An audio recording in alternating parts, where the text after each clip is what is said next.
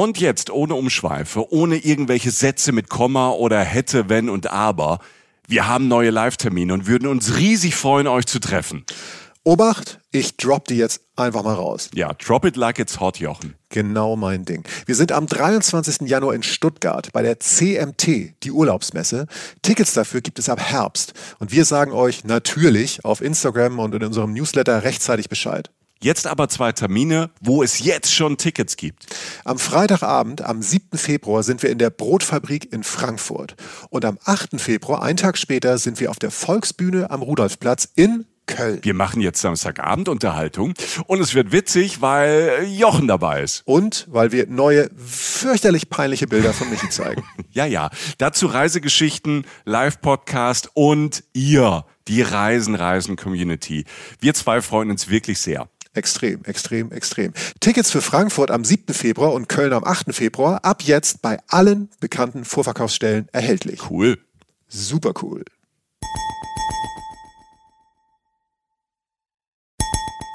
Reisen, Reisen.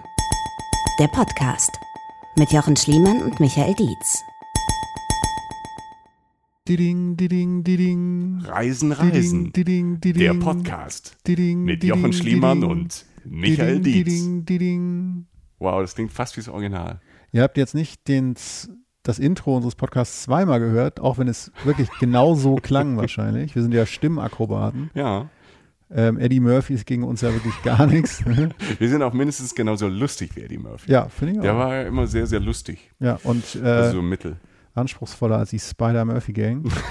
Gibt's die eigentlich noch, die Spider-Murphy-Gang? Ich glaube ja. Ja? Ich glaube, Geier Sturzflug gibt's nicht mehr, aber die Spider-Murphy-Gang mit den Hits wie Schickeria, Schickeria oder so. Ich weiß es nicht. Aber schickt uns alles zur Spider-Murphy-Gang, wir freuen uns sehr. Geier Sturzflug hat Klaus Vier mitgespielt. Ja. Ein Freund und Bekannter von uns, einer der musikalisch kompetentesten Menschen auf diesem Erdball. Saxophon, ne? Hat er damals gespielt. Ja. Wir schweifen ab. Hallo, herzlich willkommen zu Reisen, Reisen. Es mag euch sehr lang vorgekommen sein. Das liegt nicht nur daran, dass wir so gut sind und schmerzlich vermisst werden, sobald unser Podcast vorbei ist, sondern auch daran, dass wir dieses Mal tatsächlich eine dreiwöchige Pause gemacht haben, denn, Überraschung, wir waren im Urlaub. Wir waren reisen. Ja, wir müssen ja auch ein bisschen, wir brauchen ja einen neuen Stoff für euch. Wir müssen ja noch ein bisschen auch immer die Welt entdecken. Wir haben zwar natürlich schon alles gesehen, gelogen. Logisch. Aber wir waren tatsächlich unterwegs und wir haben es natürlich nicht so abgestimmt, wie jetzt Profis das abstimmen. Und so gab es dieses Gap von einer Woche länger als sonst. Ich hoffe, ihr verzeiht das. Ich auch. Wir sind wieder da und haben diverse Zuschriften und Nachrichten von euch bekommen, was uns sehr gefreut hat. So viel, wir werden auch die nächsten Tage auch beantworten. Seid uns nicht böse, wenn es immer ein bisschen länger dauert, aber es kommt immer mehr und immer mehr. Das freut uns sehr. Schickt uns auch immer mehr. Wir arbeiten das dann generalstabsmäßig am Schreibtisch ab. Genau, ohne Spaß. Wir drucken alles aus, genau, schicken es per Fax an jemanden, der es dann die orthografischen Fehler rausmacht.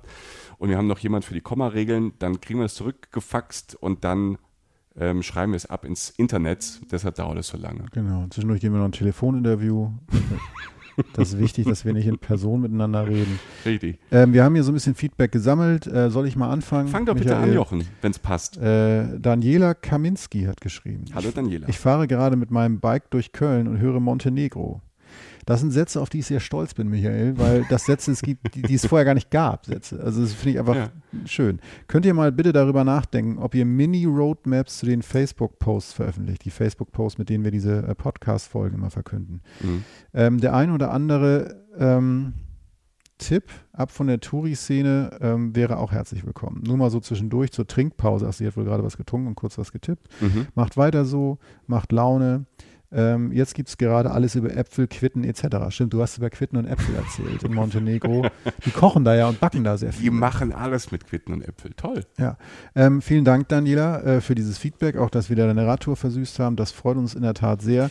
Wir können darüber nachdenken, auf jeden Fall. Wir sammeln tatsächlich solche Minimaps. Solche Vorschläge, genau, schreib mal auf. Minimaps. Ich habe auch in Persona einen Reisenhörer getroffen letzte Woche bei so einer Lesung und da gab es die Anregung, dass wir so den besten Tag vielleicht auch mal skizzieren sollen von unseren Reisezielen. Ach so, also so jeweils in dem Land der perfekte Tag. Genau, sowas in die Richtung schreibe ich auch mal auf. Auch nicht schlecht. Ja, das brauchen wir, weil wir mehr anderen hier ja auch immer so allwissend, aber auch relativ nach Lust und Laune durch die Gegend. Sprich, wenn ihr konkretere Vorschläge habt, wie wir uns noch weiter verbessern können, dann sind die wirklich herzlich willkommen. Ja. Vielen Dank. Gerne über Facebook. Facebook-Seite hat der Jochen ja schon gesagt. Gern auch über Instagram. Und da haben wir noch einen Kommentar mit Frage, und zwar von Steffi, ist auf Instagram. Hallo Steffi. Hallo. Sie schreibt: Hi, hab gerade eure Libanon-Folge gehört. Ich bin voll infiziert und will hin. Das freut uns sehr, weil der Libanon ja so ein Land ist mit so einem schlechten Image. Und ich war im Mai 2018 da und es war grandios und sehr überraschend. Alles dazu in unserer Podcast-Folge. Und Steffi schreibt: Am Ende erwähnst du kurz, dass es auch Strand gibt. Also auch Strand im Sinne von, wo man 2 Badetage einbauen kann, mit Bikini am Strand liegen. Oder ist das Land dafür doch zu konservativ? Steffi, es gibt Strand und das Land ist in Teilen zu konservativ, aber im christlichen Teil, zum Beispiel in Batroun, das ist ein Strandbad tatsächlich mit einem schönen Strand, so etwa so eine Dreiviertelstunde nördlich von Beirut, und da gibt es so Strandclubs und das ist wunderschön, und dann kann man auch im Bikini 2 Badetage einplanen. Und Batroun auch als Ort mit einer tollen Altstadt, mit schönen Restaurants. Es gibt ein tolles Hostel da, alles total modern. Es gibt 2, 3 schöne Hotels und ein paar Bars und Restaurants am Strand. Also Batroun, so nördlich, so eine Dreiviertelstunde mit dem Auto, wenn kein Verkehr ist. 3 bis 18 Stunden, wenn Verkehr ist, man weiß es nicht so im Libanon. Nein, man kommt da eigentlich ganz gut hin. So 1, 2 Stunden muss man da einplanen. Und da kann man schön Badetag oder auch 2 einrichten. Das ist ja gut. Ja? Batroun, ich dachte gerade, das ist irgendwie so ein Kurort in der Pfalz oder so. Also Batroun. Nee, es ist Batroun. Ah, okay. Ich nuschle immer so. Batroun. Ja. B-A und dann T. All nicht right. Bad Dürkheim oder sowas. Ich komme ja dahin in der Pfalz. Wir müssen auch mal eine Pfalzfolge machen. Ja. Michi erzählt von der Heimat. Aber heute nicht. Heute nicht. Heute geht's an einen anderen Ort, den du kürzlich tatsächlich in der letzten Abwesenheit besucht hast. Ja. In unserer kleinen Schaffenspause, ja, war ich durch Zufall ein paar Tage in Valencia. Aha. In Spanien. Südspanien. Und, oder nennt man das? Ja, Südspanien am Mittelmeer. Ja. Es ist, wenn man das im Kopf hat, Katalonien, Barcelona. Ja. Und von Barcelona die Küste runter, das Mittelmeer runter Richtung Süden. Südwesten. Richtung Portugal sozusagen. Richtung Portugal fährt man so 3 Stunden ganz entspannt nach Valencia. Kann man mit dem Zug machen oder mit dem Auto, wenn man nach Barcelona fliegt. Wir waren vorher in Barcelona. Barcelona ist ja so die große Schwester von Valencia, und Barcelona ist auch eine fantastische Stadt. Machen wir auch irgendwann einen Podcast drüber. Sehr, sehr vielfältig, aber auch schon sehr, sehr touristisch. Das kennt auch jeder. Viele waren auch schon da, ob sie zum Feiern da waren, zum Essen, zum Sightseeing. Gaudi ist die Gaudi-Stadt. Ja. Architektonisch ist das der absolute Brüller.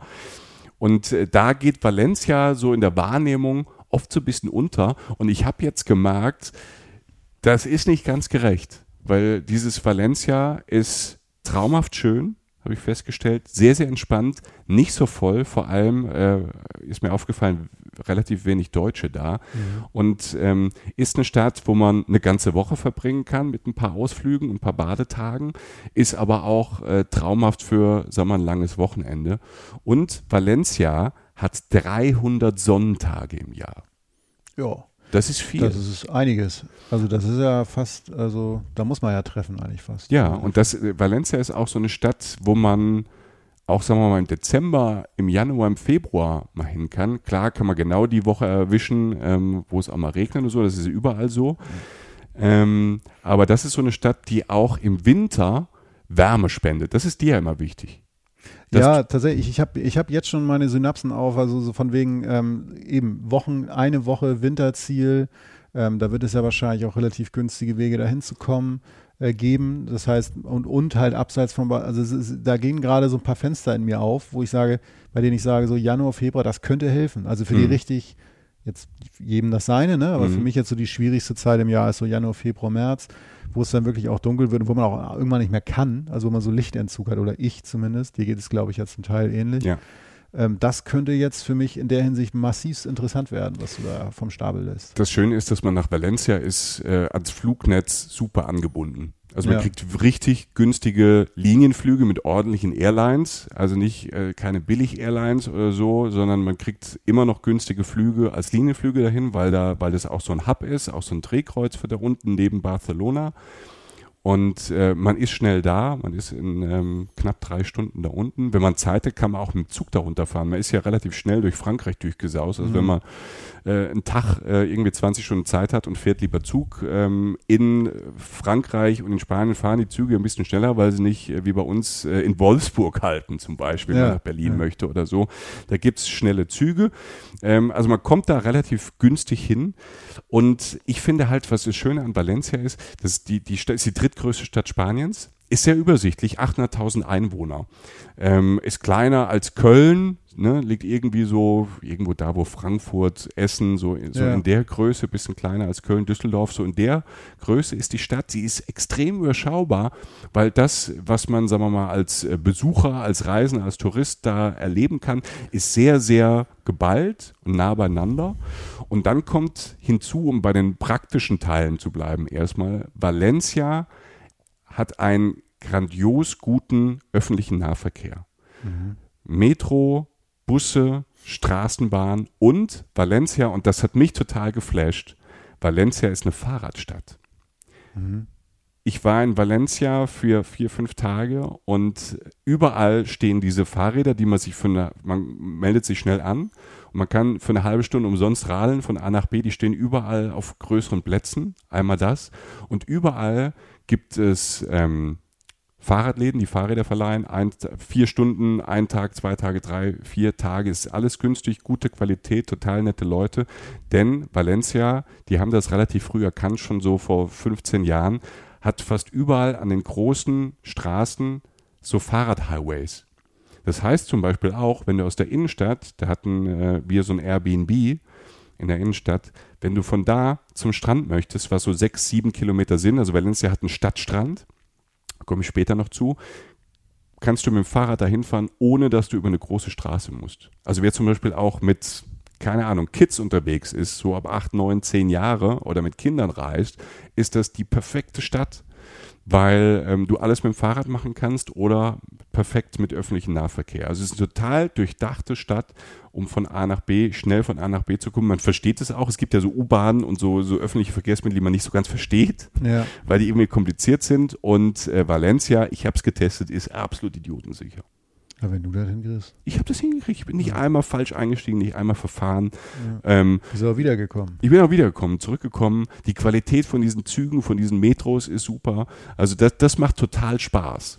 Ja, es ist schon jetzt interessant, weil ich war ja auch mal in Valencia, habe es aber dann tatsächlich wir waren auf dem Festival an der Küste, an dieser Küste zwischen Barcelona und Valencia waren wir auf dem Musikfestival. Oh, diese schlimme Küste. Benicàssim Festival. Mhm. Also es war jetzt nicht irgendwie in irgendeinem dieser Ballerorte oder so, aber es war halt ein Musikfestival damals, weiß ich, lass es Radiohead sein, Nick Cave, cool. Und so, also viel Elektronik, aber halt auch sehr viel gute Popmusik, das gibt es auch immer noch, das kann ich absolut empfehlen, Benicàssim heißt das Festival. Und das liegt nicht genau dazwischen, aber also nicht genau in der Mitte, aber liegt definitiv dazwischen. Und wir sind dann nach Valencia geflogen und haben uns dann nach Barcelona hochgearbeitet. Ja. Wann ist das Festival immer, zu welcher Jahreszeit? Das war tatsächlich mitten im Sommer. Lass es im August gewesen sein oder Juli. Ich müsste jetzt mal nachgucken. Das findet man schnell raus. Guckt mal nach. Es ist natürlich brüllend heiß. Ne? Also das ist es ja einfach da auch im Sommer. Von daher bin ich Valencia angekommen, Auto gemietet, losgefahren, Barcelona abgegeben. So, das heißt, man lässt es dann eher liegen. Es ist halt dieser Transit, von dem du sprachst. Ja. Gut, ich hätte jetzt meiner damaligen Gruppe, mit der ich auf dem Festival war, nicht anbieten können, dass wir mal kurz eine Radtour machen. Da hätte ich wahrscheinlich, also da hätten sie mich wahrscheinlich, fahr mal vor, Alter. Ne, so. Tschüss. Und, ja, genau. Aber wo ist eigentlich der Schliemann? Der fährt irgendwie noch im Kreisverkehr oder so, ja. Egal. Raus. Also tatsächlich lässt man es, also jetzt ärgere ich mich schon. Ne? Also man lässt es so ein bisschen liegen, und weil du eben die Temperaturen angesprochen hast. Das ist ja, wir gucken ja auch mal so ein bisschen nach Reisezeiten und so. Ich bin, von Köln, das ist immer halt natürlich der Sommer 2018 ist besonders, von Köln nach Valencia geflogen, da waren es fast 10 Grad weniger. ne, im Krass. August. Ne? Ja, ja. Also da waren es angenehme N20er und ich war 2 Wochen da unten in der Gegend unterwegs, nicht nur in Valencia, so Barcelona und auch nach Andalusien rein. Es war überall total angenehm. Also dieses klar ist es da ist es garantiert warm, aber dass es da immer 40, 50 Grad sind im August, ist halt auch nicht mehr. Ne? Also okay. das merkt man schon, finde ich ganz oft mal, wir haben in Deutschland 40 Grad und Trockenheit und da unten waren es N20 Grad. Mich hat gerade auch im Sommer jetzt ein Kumpel besucht, der beruflich in Indonesien lebt. Ja. Der kommt immer so zur Sommerfrische nach Deutschland und der steigt Jakarta, Frankfurt und steigt in Frankfurt aus dem Flieger aus und ist völlig fertig, weil es hier 3 Grad wärmer ist. Ne? Also das zu diesen Zeiten ändern sich. Die Zeiten ändern sich und gerade so die Leute, die reisen oder viel reisen unterwegs sind, die merken das. Die merken das auch. Also das war jetzt sehr angenehm da unten in Spanien, aber normalerweise hatte ich mich darauf eingestellt, auf diese 40 Grad im August, die es da unten halt hat. Deshalb auch Valencia, weil es einen Strand hat und auch eine Stadt ist, die diese Hitze ja kennt und sehr viele schattige Plätzchen hat, ne? Viel Bäume, Palmen. Die Stadt ist so halt natürlich auch gebaut, dass es schattig ist, aber da war es jetzt ganz angenehm. Und also gerade im Sommer kann man es nicht mehr ganz sagen. Ist also verrückt, ich meine, Festival war tatsächlich so, wegen dieser Hitze, die damals zumindest spürbarer war, war tatsächlich so, dass die Bands viel später angefangen haben, ne, weil es einfach tagsüber so heiß war. Das ging dann ewig lang, also wirklich so, da waren dann so die Headliner um 2 oder 3 auf der Bühne, also die Hauptacts. Das ist ja bei uns anders. Ne? Das wird ja meistens so, die Hauptband kommt um 22, 23 Uhr, das hat schlicht und einfach auch Temperaturgründe. Ne? Was ich übrigens, darf ich noch eine Geschichte erzählen? Natürlich. Ich habe gerade nochmal geguckt, so nebenbei, ob ich, es liegt tatsächlich zwischen, also dieses Festival Benicàssim findet tatsächlich statt zwischen Valencia und Barcelona und wir mussten uns so, ne, also du kennst ja, man ist ja mit so einer Festivalgruppe unterwegs und man fuhr dann so und irgendwann kam die Abbiegung zu einem Ort, den ich niemals vergessen würde, der heißt Peñíscola. Und wirklich, wo hier? Das klingt wie ein Getränk am Ballermann. Da. Peñíscola. Aber das sind aber so Sachen, die du dir merken kannst. Das ist so, ich kann mir wenig merken, weißt du ne? So, also auch, ich stelle mich ja jeden Tag neu vor, wenn ich dich treffe. Ne? Aber so Peñíscola habe ich nicht vergessen, muss ich wirklich sagen. Also man sollte jetzt nicht den ganzen Urlaub darauf ausrichten, diesen Ort zu finden, aber es sei zwischen Valencia und Barcelona liegt ein Ort. Wenn ihr die Abbildung seht, könnt ihr an uns denken, schreibt uns gern. Ich werde antworten. Ich mag diesen fantastischen Jungshumor, der in dir halt so immer wieder hochkommt. Du hast in einer der letzten Folgen hast du gesagt, Jochen, da geht immer so eine Schublade auf bei dir. Und ich habe einen Freund, der das gehört und meint so, genau das ist es. Einfach diese Schublade, er zitiert jetzt immer diese Schublade. Ne? Muss man ja nicht so vorstellen, dass ich jetzt permanent durch die Botanik oder Peñíscola schreie oder so. Mache ich wirklich nicht. Nee. Aber offensichtlich hatte er sich durch dich abgeholt gefühlt. Aber wir schweifen ab, Michael. Wir wollen zurück zu Valencia kommen. Wir sind nämlich eigentlich Feministen, Hashtag. Und wir meinen das ganz ernst. Aber manchmal geht die Peñíscola-Schublade halt mal auf. Ja, und wenn wir Witz mal über uns selbst. Das muss ja wohl erlaubt sein. Das darf man. Wir schweifen ab. Wir tauchen ganz tief ein nach Valencia. Ich habe so viel Praktisches schon erzählt. Normalerweise schwärmen wir ja erst und kommen dann zum Praktischen. Ja. Irgendwie haftet das so ein bisschen an Valencia, dass man es erst so ein bisschen Werbung machen muss, wie toll das da ist. Also so, wie einfach es ist. Und es ist halt auch traumhaft schön. Mhm. Das darf man nicht vergessen. Also ich habe schon gesagt, drittgrößte Stadt. Diese Altstadt ist natürlich auch uralt. Also dieses Barrio El Cam, die haben halt so die kleine Gässchen, ganz enge Gässchen, ich komme jetzt auch drauf, ne, schattige Gässchen für die Hitze, das ist natürlich auch schon im Mittelalter so gebaut. Ja. Dieser Innenstadtbereich mit diesen alten Vierteln, die müssen sich überhaupt nicht gegenüber Barcelona verstecken. Das ist genauso schön.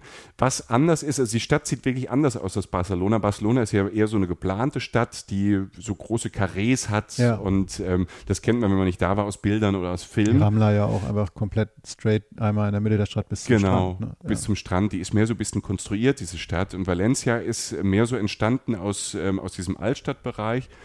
Und dann aber auch große, die haben auch so eine Allee, würde ich fast sagen, auch wenn es französisch ist, so eine kurze Prachtstraße und da stehen Häuser an diesem Platz. Das ist der Plaza de la Reina. Und da steht das Rathaus und da ist ein großer Brunnen und auf beiden Seiten stehen so richtig herrschaftliche, große Prachtbauten. Also sie sind wirklich wunderschön und die sind nicht nur am Tage schön, wenn da die Sonne so ein bisschen mitspielt, über die Dächer und dann bricht sich so das Licht und unten ist so ein großer Platz, so ein Aufmarschplatz eigentlich, wo man sich vorstellt, wo früher, keine Ahnung, der König, wo die Soldaten dran vorbei marschiert sind und mit den Pferden. Da gibt es dann halt so tolle Brunnen und kleine Parks und überall stehen Bäume und Palmen. Und ganz besonders ist die Ecke, auch abends, das ist wunderschön beleuchtet. Alles in so einem warmen gelben Licht, was die Südländer, ja oft so haben. Drinnen in Häusern ist eher so Trinkhalle, ja. Ne, was seltsam ist. Die Neonröhre regiert. Ja. Und draußen ein Wunder, diese ganzen Fassaden sind so angeleuchtet, also ganz durchdacht angeleuchtet. Und dann hast du diesen Brunnen da auf diesem Platz dann auch noch und dann wird es manchmal so ein bisschen bunt und die Leute flanieren da, also da ist dann auch wirklich was los. Ich muss mal ganz kurz, aber dieses Licht, ne, von dem du sprichst, das ist ja für mich sehr, das ist jetzt nicht sonderlich tiefgehend oder so, aber das zum Beispiel symbolisiert tatsächlich für mich vor allen Dingen halt Spanien, ne? Also einfach dieses gelbliche Straßenlicht, ne? Ja. Wie viel das in einem auslöst. Irgendwie, wenn du das allein siehst, denkst du, ach Mensch. Ne? Und genau, dann dieser Kontrast zu innen, wo du denkst, Leute, ey, so irgendwie, also wenn man so eine Butze hat, ne, so, da kann man sich doch einfach mal eine andere Lampe dahin hängen. Ja, ne? Aber sie machen da wirklich das. Also draußen kriegen sie es voll auf die Reihe. Ja. Und für mich hat das auch immer dann ich mag ja Frankreich und auch Italien und entdecke jetzt immer mehr so Spanien. Mhm. Und da haben diese auch, für mich hat das halt so auch so ein Urlaubsgefühl, dieses gelbe Straßenlicht. Weil in Deutschland ist es ja oft andersrum, da haben wir draußen dann, dass man alles gut sieht. Funktional. Ne? Funktional, haben es draußen eher ein bisschen ungemütlich. Und das hat für mich sofort so, wenn man durch diese Gässchen geht und überall ist dieses gelbe Licht, das macht total Spaß, da Fotos zu machen. Ja, ja. Und das gibt irgendwie so ganz schönes Ambiente und so ein Feeling.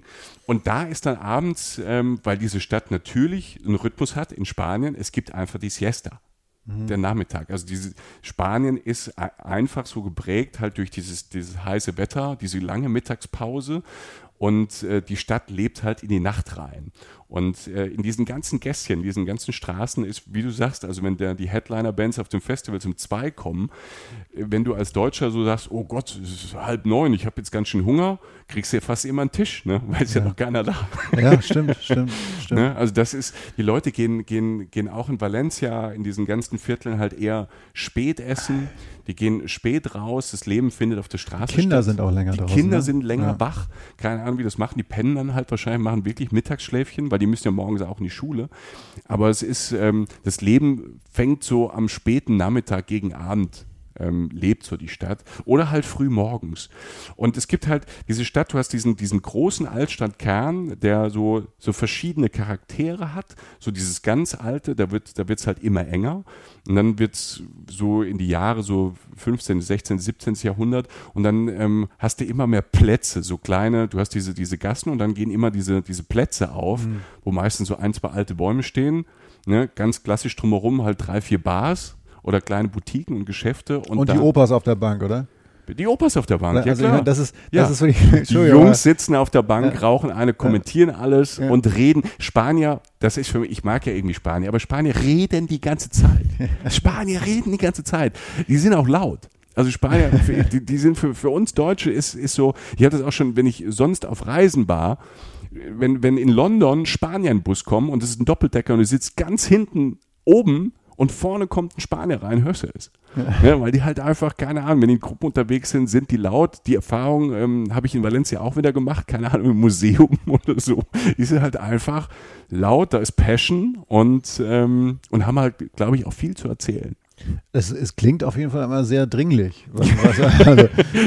Das muss jetzt raus. Ja, also das muss... Ne? Also diese ganze Stadt, wenn es dann, diese Plätze sind halt wenn du da so rumspazieren gehst, das ist super schön, also du kannst da einfach durchbummeln, kannst überall mal ein Tapas essen oder einen Kaffee trinken gehen und abends wird dann halt Wein und Bier da getrunken und diese Plätze sind echt der Hammer und das macht da auch Spaß, einfach da zu sitzen, die Kinder spielen dann auf dem Platz. Und wenn die Kinder dann im Bett sind später, bleibt es da so laut. Also die Leute, die da wohnen, sind daran gewöhnt. Es bleibt einfach laut in der Stadt. Das ist eine Ausgehstadt. Es gibt viele von diesen Tapas-Bars, die halt wirklich bis spät in die Nacht aufhaben.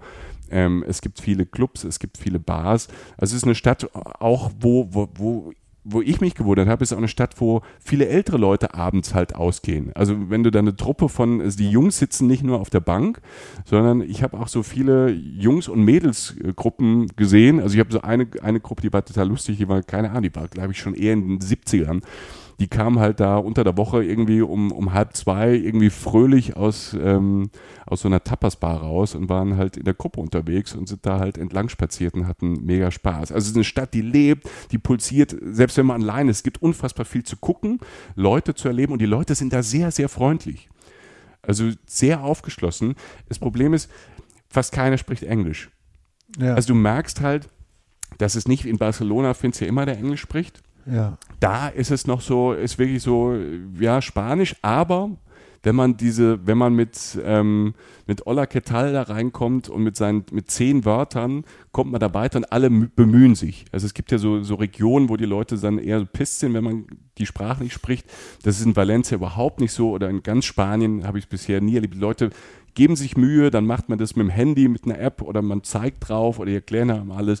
Das funktioniert super. Aber man merkt, es ist nicht so touristisch wie Barcelona oder Madrid. Die Leute mögen, die Leute kommen, aber es ist noch nicht so viel Englisch verbreitet. Oh, ist ja eigentlich schön. Zumal Spanisch, also ich weiß nicht, wie es bei dir ist, aber ich habe dann auch so mal, weiß ich, so 1, 2, 3 Semester Spanisch mitgenommen und habe dann auf einer Reise auch mal probiert. Spanisch gibt einem ja relativ schnell das Gefühl, dass man der derbste Typ ist, oder? Dass man alles versteht, also so, ist tatsächlich so. Ne? Also ja, es ist auch so, ja. Bloß die denken das ja auch. Das heißt, ich habe da mehrmals Leute auch angesprochen, die dann da irgendwie so eine halbminütige Salve auf mich abliefen. Und ich so, jo. Ne? Eine halbe Minute hat es ja Glück. Ja, aber ja, stimmt. Aber mit Spanisch, aber man kommt doch relativ schnell klar. Bestes Erlebnis ist halt wirklich für mich immer noch, ich bin mal in eine Apotheke rein und war nun wirklich das Spanische nicht sehr mächtig in dem Moment. Oder Halsschmerzen oder so. Und was kann man machen? Ich stand da so und in dem Moment habe ich die perfekte Lösung für mein Problem gefunden, als die Frau mich anguckte in einem Körner. Ich habe einfach auf meinen Hals gezeichnet und habe gesagt, mal. Ja. Und mal heißt schlecht. Ist das gleiche Wort. Sie nickt, holt den Shit raus und es funktioniert. Ne? Mhm. Also von daher, man kann mit wenigen Worten sehr weit kommen und ja, es stimmt, sie öffnen sich dann und man hat auch selber ein gutes Gefühl. Also Spanisch, finde ich, gibt einem auch relativ schnell ein gutes Gefühl, wenn man halbwegs was geregelt bekommt. Das stimmt. Sprache. Also war dann später in Andalusien, da war ich in so einer Höhle, da waren so Höhlenmalereien, so alte, 6000 Jahre alte und die Frau hat einen Vortrag gehalten und ich bin mir sicher, ich habe die Hälfte verstanden. Wahrscheinlich 12.000 Jahre alt die Malereien oder 200.000, man weiß es nicht.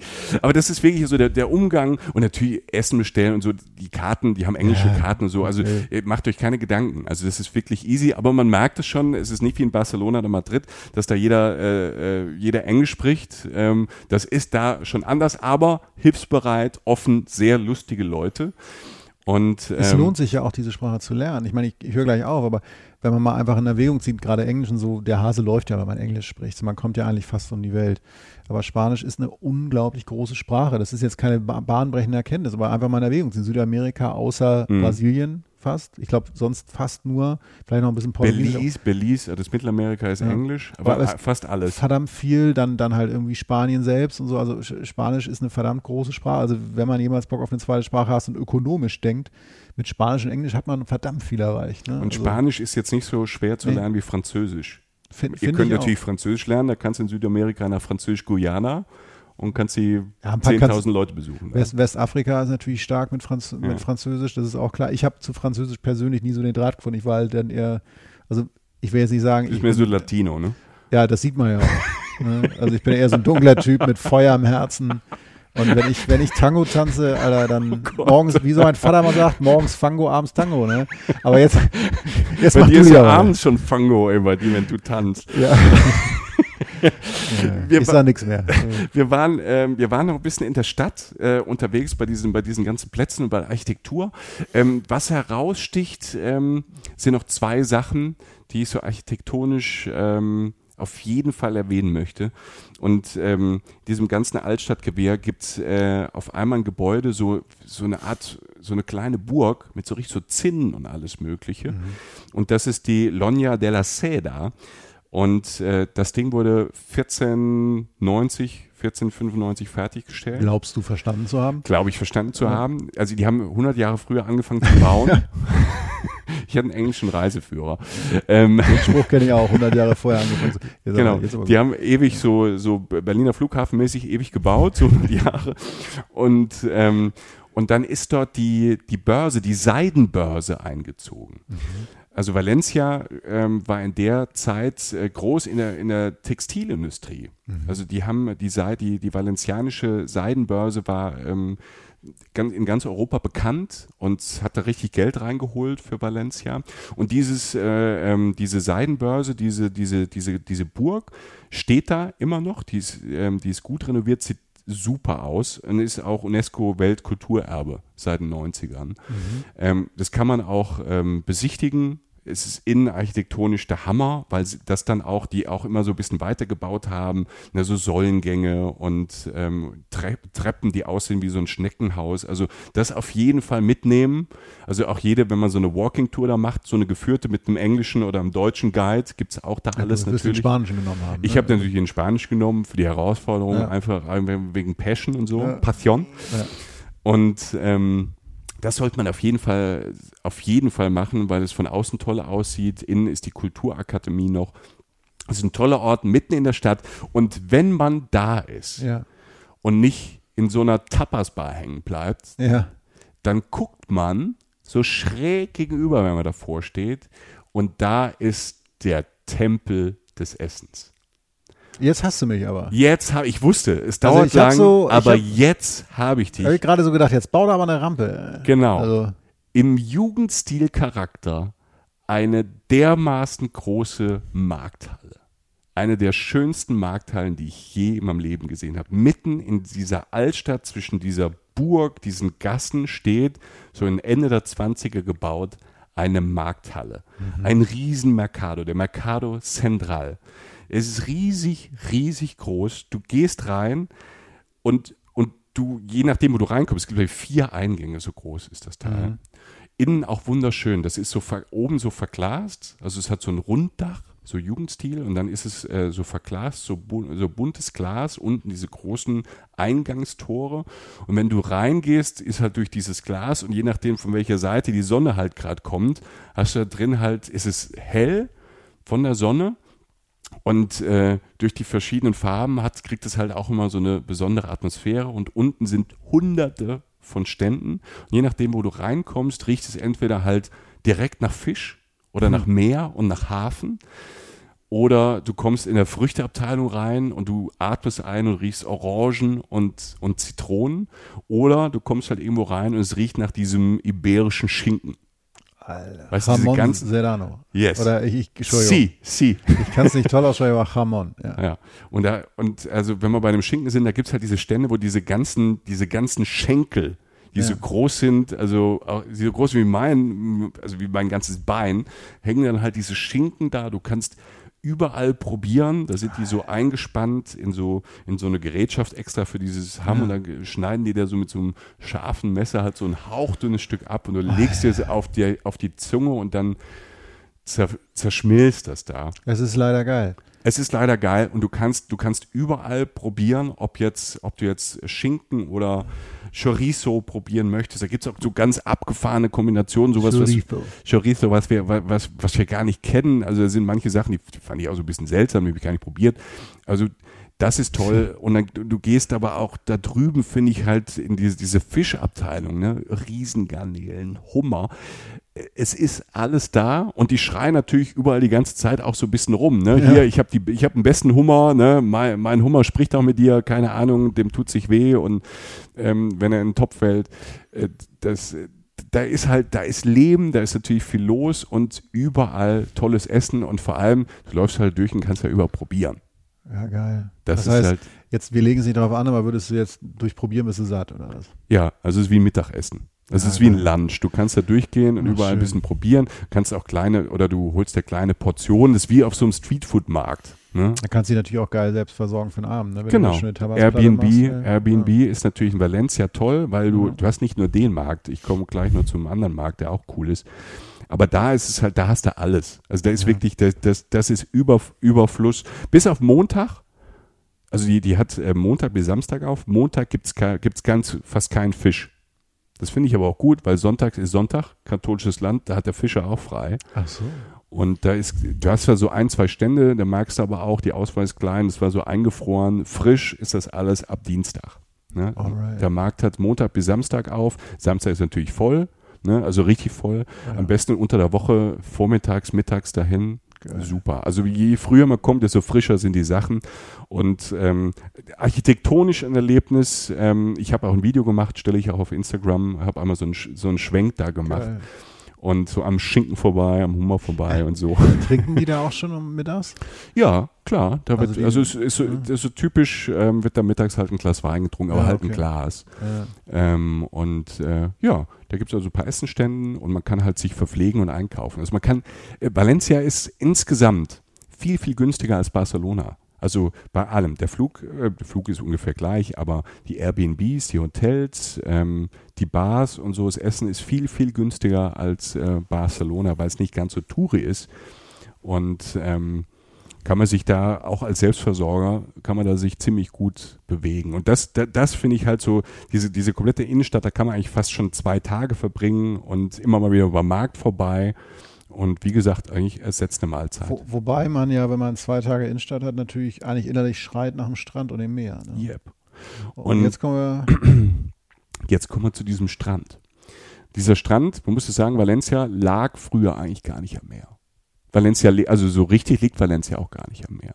Okay. Erstmal ein Downer, um zu sagen, will ich doch nicht hin. Aber Valencia, ich habe es ja vorhin gesagt, Valencia ist so ein bisschen gewachsen. Und dieses Wachsen hieß auch, dass man früher, es gab immer ein Strandbad mit Restaurants, auch schon so in 10er, 20er Jahren des letzten Jahrhunderts. Und ich habe das nur gelesen, um Valencia herum ist ja viel Obst und Gemüse. Hm. Und für welches Obst ist Valencia bekannt? Bei uns auch in Deutschland? Ich mache jetzt mal. Es ist so billig. Ja. Valencina. Also der Saft. So low, ja? So low, es ist so low. Ja. Also Valencia, die Gegend um Valencia, da gibt es 20 verschiedene Orangensorten allein, riesiges Orangenanbaugebiet. Sie sagen natürlich, sie haben die besten Orangen der Welt. Ich war auch schon auf Mallorca, da haben die es auch gesagt. Ich war nicht in diesen Plantagen, aber ich habe gehört, dass es früher halt so war, zwischen Valencia Stadt und dem Strandbad sind so 5-6 Kilometer. Mhm. Und da fuhr früher die Bimmelbahn, so eine Straßenbahn, halt durch die Orangenfelder zum Strandbad. Mhm. Wie romantisch ist denn diese Vorstellung? Das ist schön, ja. Wie schön das ist, du steigst irgendwie am Hauptbahnhof, der mitten in Valencia in der Stadt ist, das auch ein toller Bahnhof ist, die wollten immer unterirdisch machen, so Stuttgart-mäßig, aber da hatten sie zum Glück kein Geld mehr. Und dieser tolle Bahnhof mitten in der Stadt, grandios. Und von da fährt dann die Bimmelbahn quasi an den Strand. Mittlerweile gibt es diese Bimmelbahn so nicht mehr. Mittlerweile kommt man dort super an den Strand, an den Stadtstrand mit der Metro, 3-4 Stationen, steigst um in die Straßenbahn, Türen gehen auf bis zum Strand. Oder mit dem Fahrrad. Was ich vorhin sagte. Also du kommst dort super hin, es fährt auch ein Bus. Also das ist wirklich... Man ist da 6 Kilometer, ist da schnell da. Man kann ein bisschen Sport machen, wenn man will, oder man setzt sich einfach in dieses perfekte öffentliche Nahverkehrssystem, wollte ich sagen, und ist da schnell. Und dann kommt halt, dass dieser Stadtstrand von Valencia, also dieser große Strand, der ist wirklich groß. Der ist 60 Meter breit. Also es ist wirklich ein breiter, großer, flacher Strand. Du bist schnell im Meer, es ist vorne flach. Du hast ein bisschen Wellen, also du kannst da Wellenhüpfen machen. Das Wasser ist so für so einen Heißduscher wie mich perfekt. Hm. Also bei mir ist ja immer so, normalerweise renne ich ins Wasser. Nee, ich renne nicht, das ist gelogen. Ich laufe ins Wasser, dabei schreie ich, wenn das Wasser so die Knie hochkommt, ne, Oberschenkel. Schlimmsten ist dann so Bauch und so. Und dann, also wenn niemand dabei ist, der mich kennt, mache ich das mit Lautstärke, ansonsten beiße ich halt zusammen. Da konnte ich einfach reinlaufen. Und da sage ich, das ist ein gutes Meer. Das ist ein gutes Mittelmeer. Du hast da vorne, kommst da hin, du brauchst eigentlich nur ein Handtuch mitzunehmen und dann kommt da so ein Typ und sagt, willst du eine Liege haben? Alles klar, 5 €, Schirmchen dazu, die stehen da alle, das ist ganz nett gemacht. Es ist nicht so, dass du Handtuch, also es ist nicht so viel los. Es ist nicht so, dass du Handtuch an Handtuch oder so, du hast da schon deine Privatsphäre. Und dann kannst du halt für einen Zehner eine Liege und einen großen Sonnenschirm pro Tag. Und dann hast du hast vorne den Strand und hinten hast du eine Strandpromenade. Diesen ganzen kilometerlangen Strand, der fast, keine Ahnung wie viele Kilometer, ich lüge jetzt, aber du kannst dich auch einen ganzen Tag mit aufhalten. Da lang zu laufen, wenn du Richtung Barcelona läufst, kommst du irgendwann halt so in so ein paar Bettenburgen, ne? So außerhalb von Valencia gibt es so ein paar Bettenburgen, Costa Blanca, und wenn du rechts läufst, kommst du zu einem sehr imposanten alten Hafen, der richtig fett da thront, ist auch ganz spannend, da mal vorbeizugehen, aber für einen Strandtag perfekt. Wie ist denn der Strand? Also rate den mal eben, also so ist das so ein schöner... Ja, ist er schön, ist er feinkörnig, ist er... Ist ein schöner, feinkörniger, gelber Sand. Mhm. Ich würde mal sagen, es ist ein Stadtstrand. Ne? Also ich habe natürlich immer, Strände in Mexiko und in Asien im Kopf, da kommt natürlich, oder halt irgendwie an der Côte d'Azur, da kommt er jetzt nicht ganz mit. Ne? Ja. Wenn das 4,8 ist im Rating, hat der eine 3,9 und eine 4. Aber das ist aber gut. Es ist hier, man macht ja keinen Strandurlaub da. Also wenn ich jetzt eine Woche abhängen würde, aber um da rauszufahren, da gemütlich abzuhängen, einen Kaffee zu trinken, ein Bier zu trinken oder ins Restaurant zu gehen, toll. Und was halt toll ist, und das wertet diesen Strand wieder auf, diese Eingemeindung dieses Strandbades hing auch damit zusammen, dass da hinten dran wirklich so ein kleines Dorf ist. Mhm. Ne? Wieder mit Restaurants und mit einem Stadtkern. Also es ist jetzt nicht irgendwie so totbetoniert oder so. Null, oder also es ist nichts, es ist keine Betonwüste. Seltsam, ne? Wenn du vom dörflichen Charakter sprichst, bei der drittgrößten Stadt in Spanien, damit habe ich jetzt nicht gerechnet. Ich habe gedacht, was ja auch nicht so schlimm ist, dass du halt da deine Promenade hast, wo dann irgendwie halt draußen die Speisekarten stehen mit einer Deutschlandflagge oder was auch immer, italienischer. Hast du nicht. Mit Übersetzung. Dann gehst du so hinter und dann sind da halt Hotels und ein bisschen Beton. Nein, und so. Es ist kein Touristrand. Also das Bild sofort aus dem Kopf raus. Es ist ganz gewachsene, halt diese Stadt und diesen Stadtteil davon, der so eine Altstadt auch hat und hin und her. Und dann gehst du einfach über die Straße und dann ist dieser breite Strand, der 60 Meter breit ist und also von der Tiefe bis zum Wasser, da ist genug Platz für alle und du hast keine Bettenbogen um dich rum. Krass. Und kein Touri. Du hast natürlich diese Promenade, da kannst du natürlich eine keine Ahnung, wie heißt das, Luftmatratze kaufen. Ne? Ja, gut. Und so das Zeug, solche Buden hast du da auch, aber echt entspannt und echt ganz nett und schön.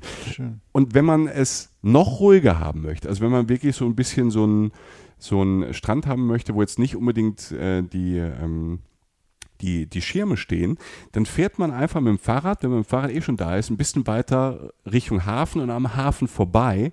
Und da gibt es einen Strand, den wollte ich euch unbedingt sagen, der heißt Platja El Saler. Wahrscheinlich wird er ganz anders ausgesprochen, aber ich spreche ihn so, wie man schreibt. Platja El Saler. Platja El Saler würde ich auch sagen. Ja. Okay, der Platja El Saler, da ist man unter der Woche fast sogar ein bisschen einsam. Am Wochenende ist da auch viel los, weil das ist jetzt kein Geheimtipp in dem Sinn, weil die aus Valencia kommen, die kennen das natürlich. Aber da sind dann fast gar keine Touristen mehr und fast gar keine Engländer mehr.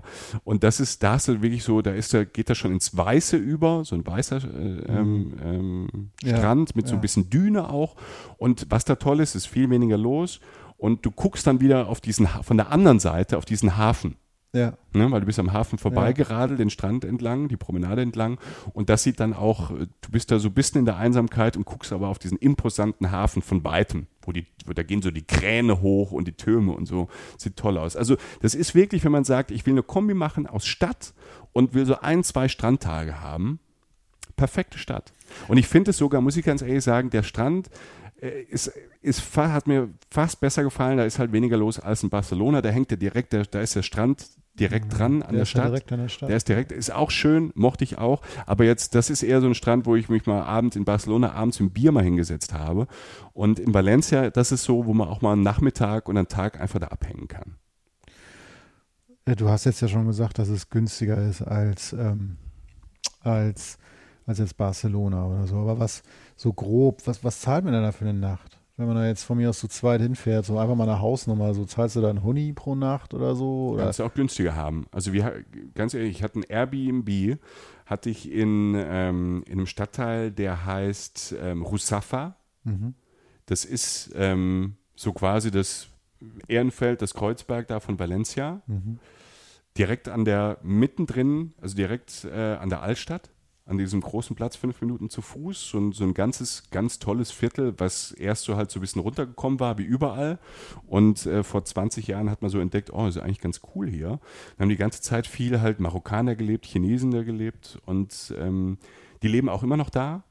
Und die haben jetzt nicht ist alles aufgekauft und alles auf hip und schick gemacht, schon aber ein paar Ecken, haben eine Fußgängerzone da reingemacht. Da gibt es auch so eine tolle Markthalle, Ruzafa, so aus den ich glaube, in den 50ern, 60ern, so ein Betonklotz, aber irgendwie cool, also ein cooles Teil. Ja.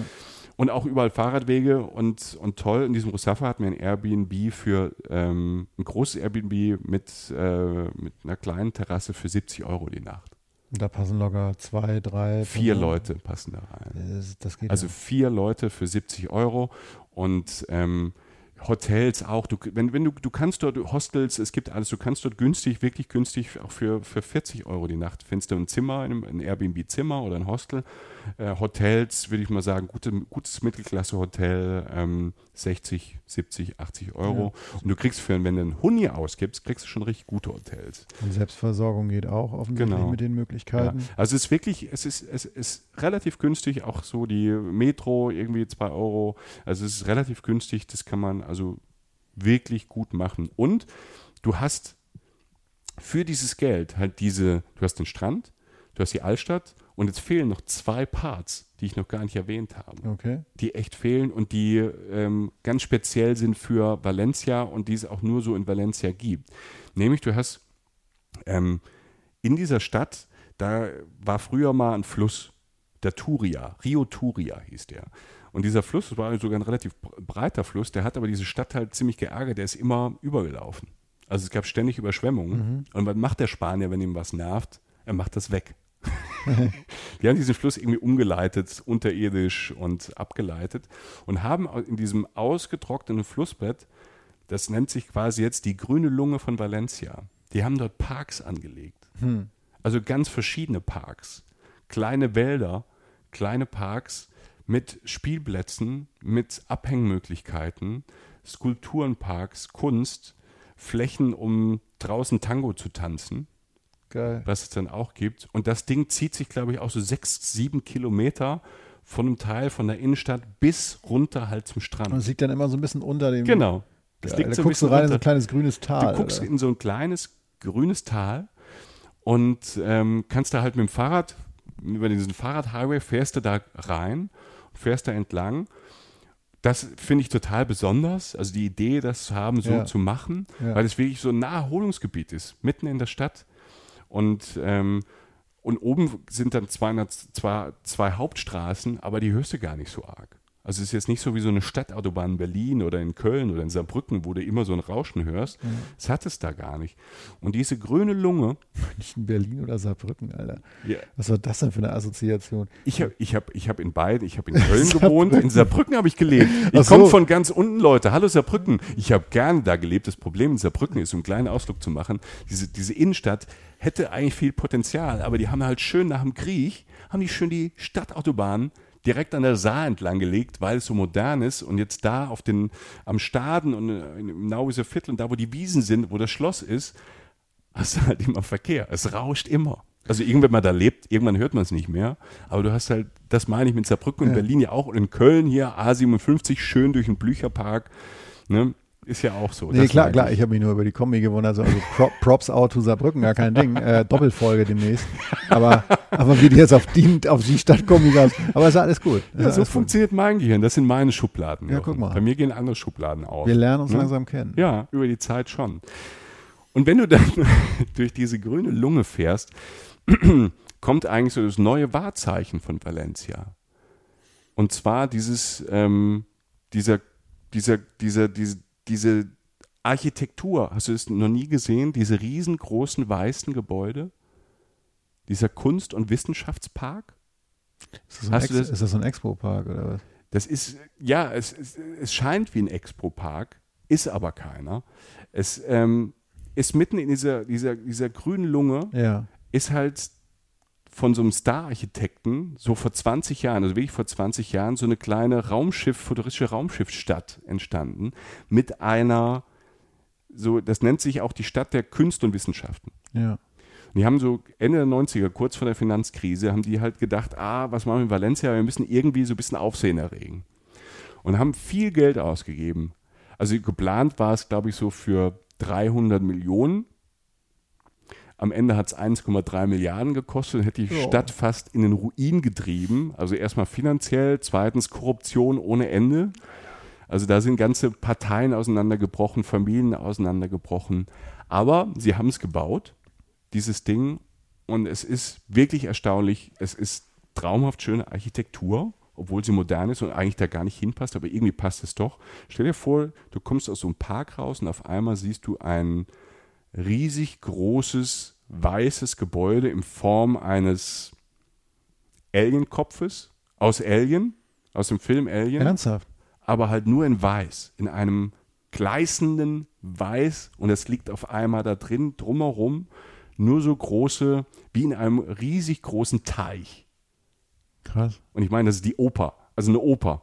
Ja. Also wo halt ein paar hundert Leute reinpassen. Ein riesig großes Teil. Du fährst mit dem Fahrrad drauf zu und denkst, kann ich sagen, Alter, die spinnen. Und dann steht halt dieses riesig große Gebäude und danach gehen die nächsten weiter. Das ist wunderschön angelegt. Dann hinten dran ist ein IMAX-Kino. Das ist wie so ein Ei. Mhm. So ein großes IMAX, weißes also. Ei. IMAX-Kino. Ja. Und muss ich mich gerade mal kurz aufstellen. Ich habe mir jetzt irgendwie das Bein eingeschlafen. Großartig. Ne? Ihr kriegt alles mit. Das ist hautnah. Ich habe nichts geschnitten. Und dass du jetzt einen Handstand machst. Und ich habe nicht meine Hose an. So, der war für dich. Das war jetzt aber deine Schublade. Das war für dich. Okay, Alien in Weiß. Du hast dieses Alien, das ist diese Oper. Dann hast du dieses IMAX-Kino, das wie ein Ei aussieht. Und dann geht es weiter mit einem Planetarium und einem Wissenschaftsmuseum, das halt in Form von einem Dinosaurier-Skelett da steht. Alter. Ich habe das alles fotografiert, ich stelle das alles rein, ihr könnt das auch mal googeln, es ist völlig abgefahren. Und wenn du denkst, du fährst ja mit dem Fahrrad, überall sind schöne Radwege, du kannst da entlang spazieren, du brauchst dafür, theoretisch kannst du den ganzen Tag da verbringen oder 2 Tage. Und wenn du denkst, nach diesem Dinosaurier geht's nicht weiter, dann kommt erstmal noch so eine ganz futuristische große Brücke, alles in weiß. Du musst dir vorstellen, es ist so ein bisschen flirrende Hitze, dieses Grün, dann stehen diese riesen futuristischen Gebäude, dann kommt diese Brücke, das ist so eine Brücke, so eine Hängebrücke, die hängt aber an einem riesig 100 Meter hohen Turm auf der einen Seite. Und Fotomotive, du knippst dich fertig. Ne? Also denkst du, jetzt mit der blauer Himmel. Ne? Und dann diese weißen Gebäude, unten das Grün, überall dieses Wasser, diese Becken, das sind Fotomotive, die sind unfassbar. Und danach, wenn man denkt, nach dem Dino kommt nichts mehr, dann kommt noch das Ozeanium, das größte in Europa. Jawohl. Und das ist auch so ein bisschen futuristisch angelegt, das ist ein Riesenareal. Weil es natürlich so heiß ist da in Valencia, ist vieles unterirdisch. Und ich war drin in diesem Ozeanium. Ich weiß, man kann mit diesen... Da gibt es auch eine Delfinshow, die habe ich mir nicht angeschaut, weil ich das irgendwie nicht cool finde. Ich finde, ich habe mit so Aquarien habe ich so ein gespaltenes Verhältnis. Auf der einen Seite ist es natürlich für viele Leute, dass die erstmal sehen, was es da alles gibt und vielleicht hilft es im Kopf, so diese beeindruckenden Fische da halt zu sehen, dass man die Meere ein bisschen sauber hält. Ein bisschen das Zooprinzip halt. Das Zooprinzip halt. So. Auf der anderen Seite hast du halt eine Delfinshow, dressierte Tiere, Delfine. Ja. Du hast da, es ist wirklich beeindruckend, ob man es jetzt mag oder nicht, aber die haben unterirdisch, es ist in Valencia, draußen sind es Anfang 30 Grad, da sind Beluga-Wale. Das Ding ist so groß. Die sind ja auch weiß. Ja, weiße Beluga-Wale. Und ein Pärchen, das da auch ein Kind gekriegt hat. Ich denke dann halt immer, ich red's mir dann schön, wenn die ein Kind gekriegt haben, ist es vielleicht nicht so schlimm. Es ist trotzdem beeindruckend, diese Wale springen da rum, das sind ja ganz intelligente Tiere, die normalerweise irgendwo im Nordmeer leben. Ja. Und die kommunizieren ja ganz intelligent miteinander, die haben ja Mimik, also die gucken dich auch an und die sprechen miteinander und kommunizieren miteinander da und schwimmen da rum. Die haben auch Platz, aber es ist natürlich kein Platz für einen Wal. Also es ist auf der einen Seite beeindruckend, auf der anderen Seite tut es einem so ein bisschen im Herz weh. Jetzt mal abgesehen von den Delfinen und den Walen ist das Ding halt Hammer, weil du unterirdisch, du läufst durch das Aquarium quasi durch. Also durch so eine Glasröhre, so eine Kunststoffröhre. Okay, Und über dir schwimmt halt einfach mal so der Hai entlang. Ja. Und der Rochen und der Manta-Rochen. Ja. Und es ist alles da. Es ist das größte Aquarium, Ozeanum Europas. Und es ist beeindruckend gemacht. Kannst den ganzen Tag verbringen, jung und alt. Es gibt da auch so, wer ein bisschen mehr Geld dabei hat und will das mal machen. Es gibt so ein Restaurant da war ich jetzt nicht drin. Ich habe nur mal kurz reingelugt, bis mich direkt einer gefragt hat, ob ich da essen möchte. Und ich habe gesagt, nee, ich will nur mal kurz gucken. Und da sitzt du wie in so einem James-Bond-Film, sorry, unterirdisch. Und das ganze Ding ist umrundet von einem Aquarium. Du sitzt quasi unter Wasser und isst. Mann. Ist abgefahren. Also ich sag's ja bloß. Leute, also wer auf sowas steht, du hast das Gefühl, ja, sitzt auf dem Meeresboden und isst. Ne? Das, da habe ich so ein bisschen mein Problem mit diesem Ozeanium, aber diese komplette Wissenschaft und Kunststadt, dieses Wissenschaftsmuseum ist halt auch toll. Ich sage nochmal, wenn man Kids hat, das ist halt so ein Museum, wo du alles anfassen und ausprobieren kannst. Also es ist wirklich toll gemacht. Mhm. Das IMAX ist toll gemacht, da läuft jetzt nicht Hollywood, sondern halt auch Wissenschaftsfilme und so. Ganz, ganz spannend, und wenn man darauf gar nicht steht, man muss da mal durchlaufen, wegen der Architektur und weil einem das so wegflasht. Und ich finde, für so eine Stadt, auch wenn sie fast in Ruin getrieben hat, war es ganz touristisch ganz clever, das zu machen, wenn man immer so im Schatten steht, weil allein sich das anzusehen und für einen Tag das Stopp zu machen, rentiert sich schon. Ja. Aber das sind halt so viele Punkte. Also ich habe ja eben gesagt, diese Altstadt ist toll. Du hast dieses Ruzafa, dieses Multikulti-Viertel, das Fahrradfahren. Du hast so zwischendrin, das will ich noch ganz kurz erwähnen, Ensanche oder so, ich weiß nicht, wie man es ausspricht. Guck mal, du kannst ja. Naja, es geht. Ne? Okay, das weiß ich auch nicht. Ne, Ensanche, das ist zumindest so ein, das haben sie auch später gebaut, das ist so das elegante Viertel, so zwischen Altstadt und diesem Ruzafa. Haben sie so auf dem Reißbrett so entstehen lassen, so Jahrhundertwende. Alles so, die bauten alle so 1895 bis 1915, 1920. Tolle Architektur, tolle Kirchen da drin. Ich bin jetzt kein religiöser Mensch, aber ich gucke mir gerne so Gebäude an und finde die Atmosphäre da irgendwie spannend. Imposante Parkanlagen, also du läufst auch da. Ist irgendwie alles durchdacht und irgendwie alles schön. Da ist auch wieder zwei große Straßen. Da haben sie anstatt 8 Spuren, haben sie in der Mitte eine breite Spur gemacht mit Palmen entlang, und dann spazierst du da entlang und kriegst davon gar nichts mit, wenn du von A nach B willst. Das ist toll. Und da gibt es noch, apropos Essen, mitten da drin gibt es noch den Mercado de Colón. Mhm. Und das ist auch so eine alte Markthalle, so Jahrhundertwende, die ist aber offen, links und rechts. Also die hat so ein großes Glasdach und so einen großen Torbogen. Und das ist jetzt nicht so eine Markthalle, wo du Fisch kaufst, sondern da sind halt Cafés drin und auch kleine Essenstände, Tapas hier und da. Ist für den Winter auch super, weil du kannst draußen sitzen und durchs Dach ist es halt geschützt und relativ warm. Und da rumzulaufen, da in der Ecke so einen Spaziergang zu machen, es gibt tolle Geschäfte. Und da gibt's auch, in Valencia gibt's auch so eine Ecke, Fußgängerzone, wo es das gibt, was bei uns auch gibt. Aber gerade so, wenn man davon ein bisschen links und rechts weggeht, findet man ganz tolle, interessante Geschäfte, auch Klamottengeschäfte, was jetzt nicht irgendwelche großen Marken sind oder so, sondern viele kleine Designer, die ihr eigenes Zeug machen, und ist auch eine Stadt, was ich immer ein bisschen drauf gucke, die viel so Geschäfte hat, wo es Bio oder Natur und alles Mögliche gibt, die so sehr, sehr nachhaltig versuchen, das alles aufzuziehen. Also ich finde es vom Charakter her, vom Essen her eine total überraschende, schöne Stadt, wo man echt viel machen kann, die im Sommer vielleicht ein bisschen heiß ist, aber diesen Sommer war es gar nicht so heiß. Im Winter und im Herbst wahrscheinlich und im Frühling halt toll ist, wenn da alles blüht, und wenn man da schon mal die erste Sonne Europas halt so mit genießen kann. Also ich war sehr überrascht, ich hatte gar keine großen Erwartungen und bin jetzt Valencia-Fan. Ist doch gut. Ne? Fußballmannschaft haben die auch. Ja, die waren zweimal im Champions League-Finale, Valencia. FC Valencia. Die sind nicht so schlecht, ne? Nee. Und um jetzt sozusagen den Sack sozusagen wieder dazu zu machen, wo wir ihn aufgemacht haben. Ich weiß nicht genau, wie warm es da dann im Januar, Februar, März ist, aber es wird bestimmt deutlich wärmer sein als hier. Und selbst wenn sich das inzwischen 10 und 20 Grad abspielt, alles gut. Alles gut. Ich meine, da kannst du auch, du musst ja nicht irgendwie jetzt da Freikörperkultur machen oder so, aber alles andere geht ja. Mhm. Und sprich, für so einen kleinen Ausweg im Winter oder so ist es gut, aber natürlich auch im Sommer und so. Ja, klingt gut.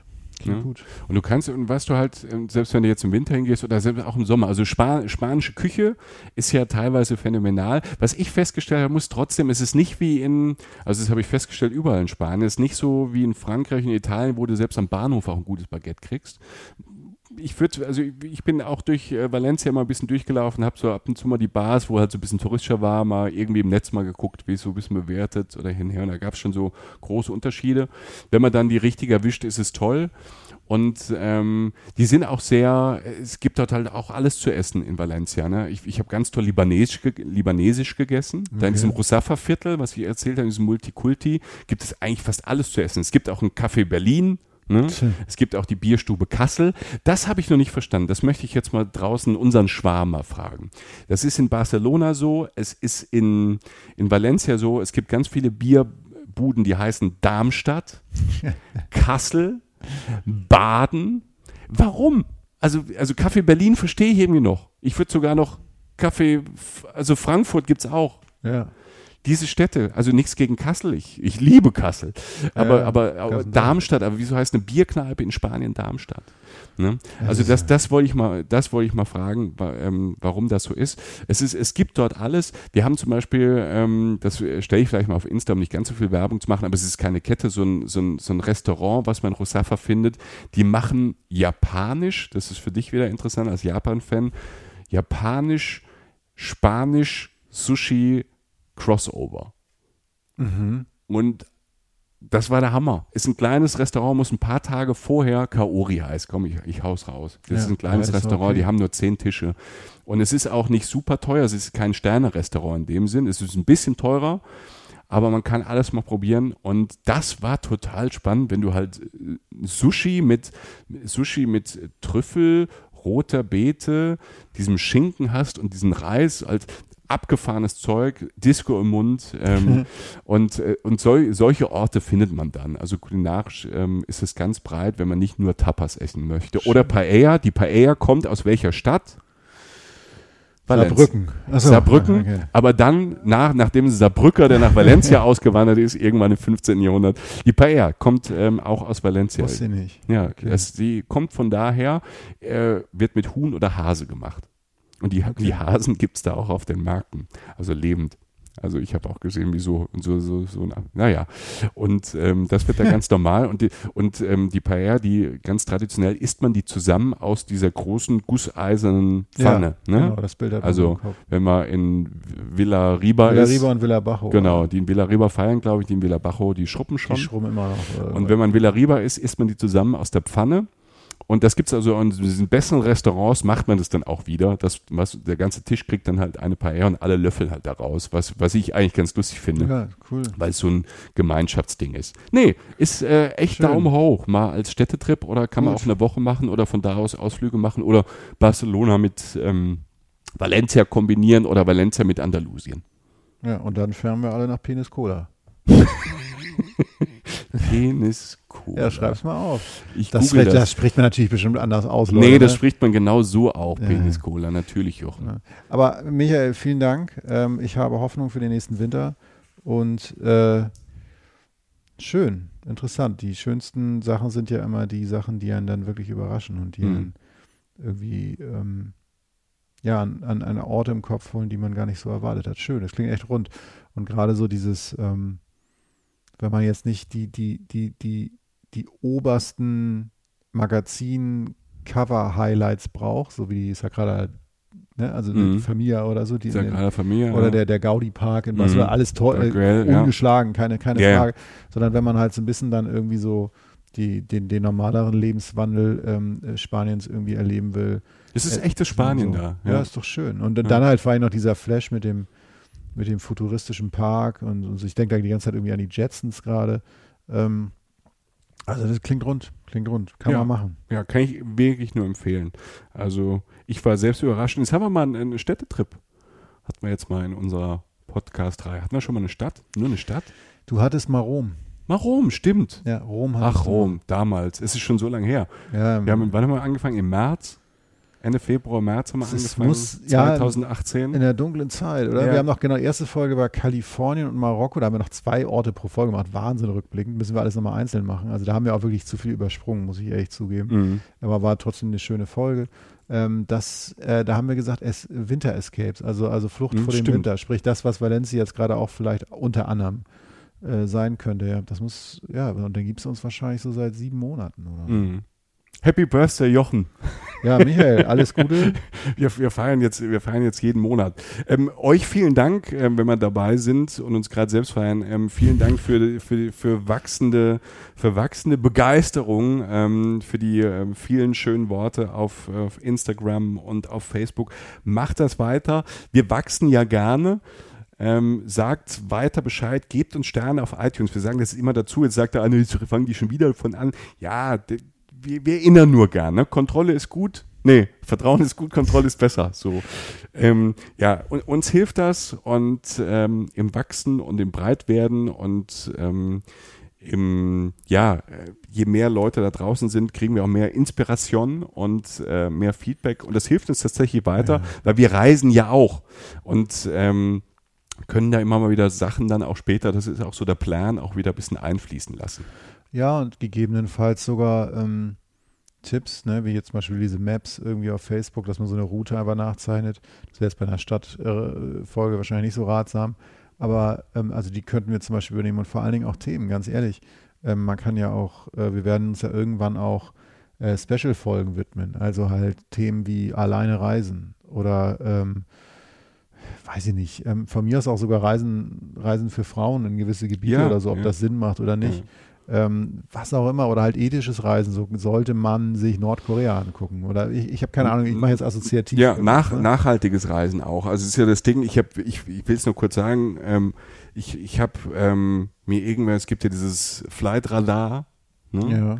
Wenn du dir das im Sommer mal anguckst, ne, klar, wir fliegen ja auch. Ne? Aber wenn du das mal anguckst, was da an diesem Himmel los ist und an manchen Flughäfen dann los ist, ne? Flüge für 9 €.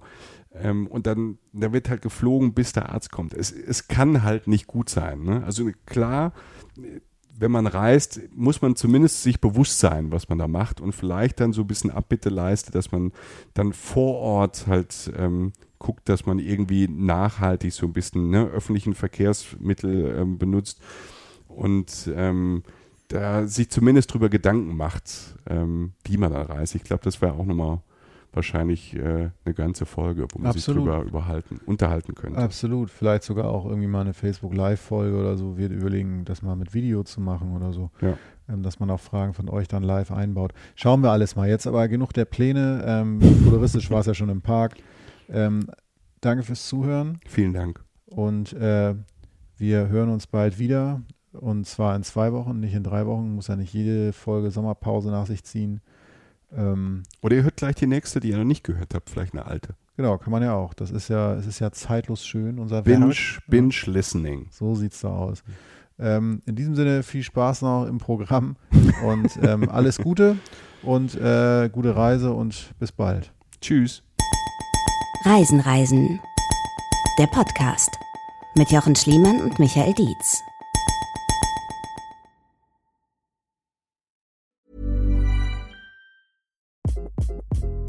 Hi, this is Craig Robinson from Ways to Win, and support for this podcast comes from Invesco QQQ, the official ETF of the NCAA. The future isn't scary, not realizing its potential, however, could be. Just like on the recruiting trail, I've seen potential come in many forms as a coach. Learn more at Invesco.com/QQQ. Let's rethink possibility. Invesco Distributors, Inc.